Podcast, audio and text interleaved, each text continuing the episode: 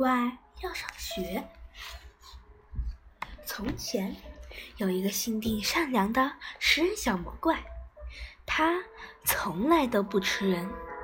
可是小魔怪的爸爸妈妈最喜欢吃人了。每一次他们饱餐之后，都会打着饱嗝，摸着鼓鼓的肚皮，满脑子想的都是明天吃的是，明天吃什么。唉，爸爸妈妈从来不陪小魔怪玩游戏，也从来不给他讲故事。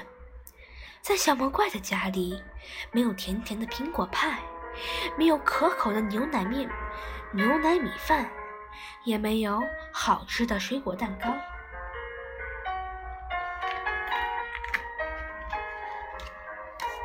小魔怪讨厌这一切。他总是一个人待在自己的房间里，一会儿大喊大叫，一会儿跺脚。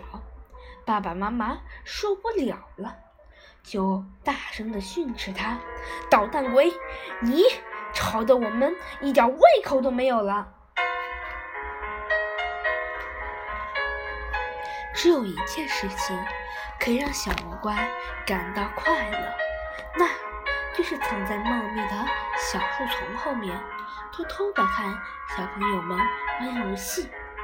啊，小朋友们玩的多么开心呀！他怎他们怎么能玩出那么多的花样呢？小魔怪惊讶极了。一天，小魔怪捡到一本书，那是一个粗心的小朋友丢下的。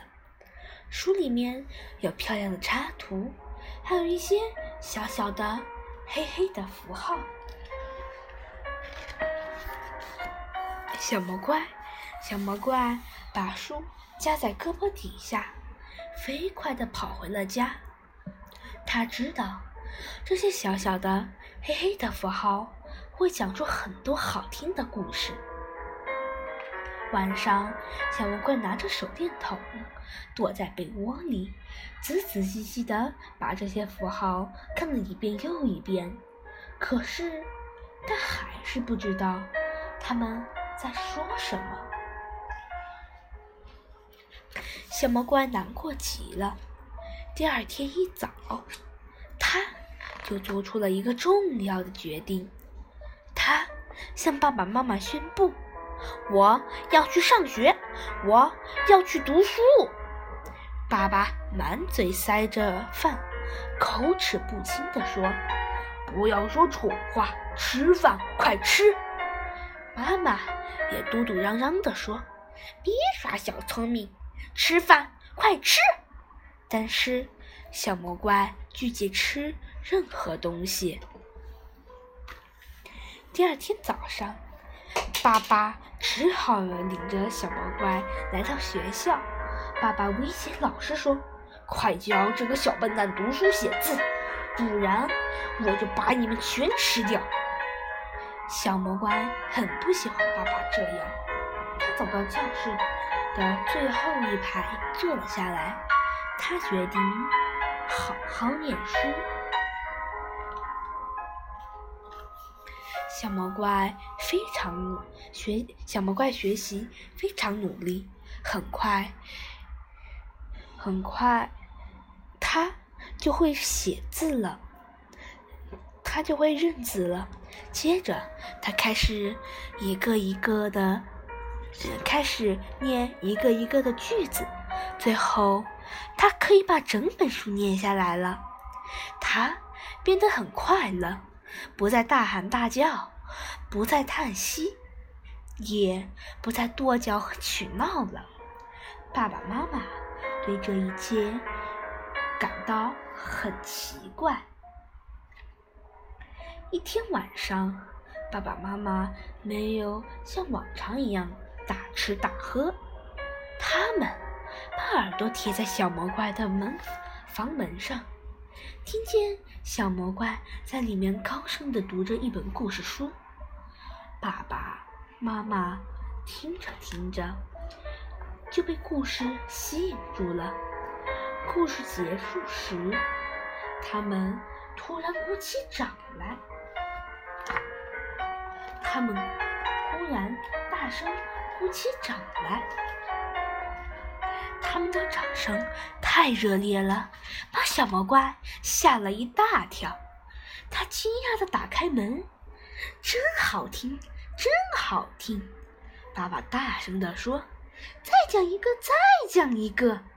妈妈急切地请求。小魔怪非常高兴地答应了。他接着又读了三个故事。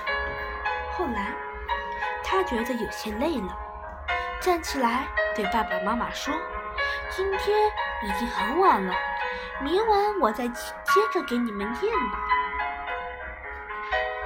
接下来的晚上，小魔怪放学一回到家，还没来得及放下书包。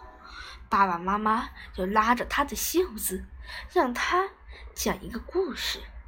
随着故事情节的起伏，他们会一会儿大笑，一会儿哭啦、哭泣，有时甚至害怕的浑身发抖。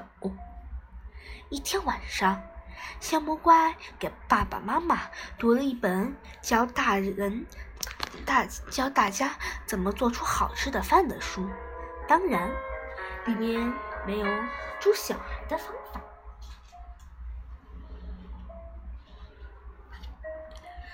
从这天开始，小魔怪放学回到家里，迎接他的都是美味的苹果派、甜香的牛奶、香甜的牛奶米饭，甚至。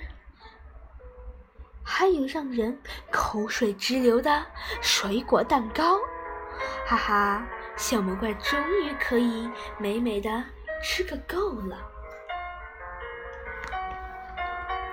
每天，小魔怪都可以享受美味的饭菜，他觉得好幸福啊！他决定，在他过生日那天，在他生日那天要邀请。所有小伙伴到家里做客，不过他忘记了，他的爸爸妈妈可都是爱吃人的大魔怪呀。当他为小伙伴们开门的那一瞬间，他才忽然想起来，可是安安、奥奥、萌萌、赫赫他们都来了，小魔怪心里害怕极了。整个下午，小伙伴们都玩疯了。他们一起跳舞，一起唱歌，一起放声大笑，一起打打闹闹。小伙伴们一个一个、一个接一个的伏在小魔怪的耳边说：“你的爸爸妈妈可真和气啊！”小魔怪第一次发现，爸爸妈妈真的很可爱。甚至他们笑的时候，也小心的不把长长的牙齿露出来。晚上，所有小朋友都回家了。爸爸妈妈对小魔怪说：“这些小孩子多可爱啊！以后你可以随时都可以，以后你随时。”都可以把他们带到家里玩，我们绝对绝对不会伤害他们。不过，你可不能再带其他人来了，因为我们认识了他们，就不忍心再吃他们的，再吃他们了。一言为定。小魔怪装作答应，装作答应了，假假装答应。了爸爸妈妈的要求，可小奶瓜阿里已经打定了主意，以后他要请地球上所有的小朋友都到家里来参加他的生日宴会了。哈哈，这样一来，爸爸妈妈永远不会再吃小孩子了。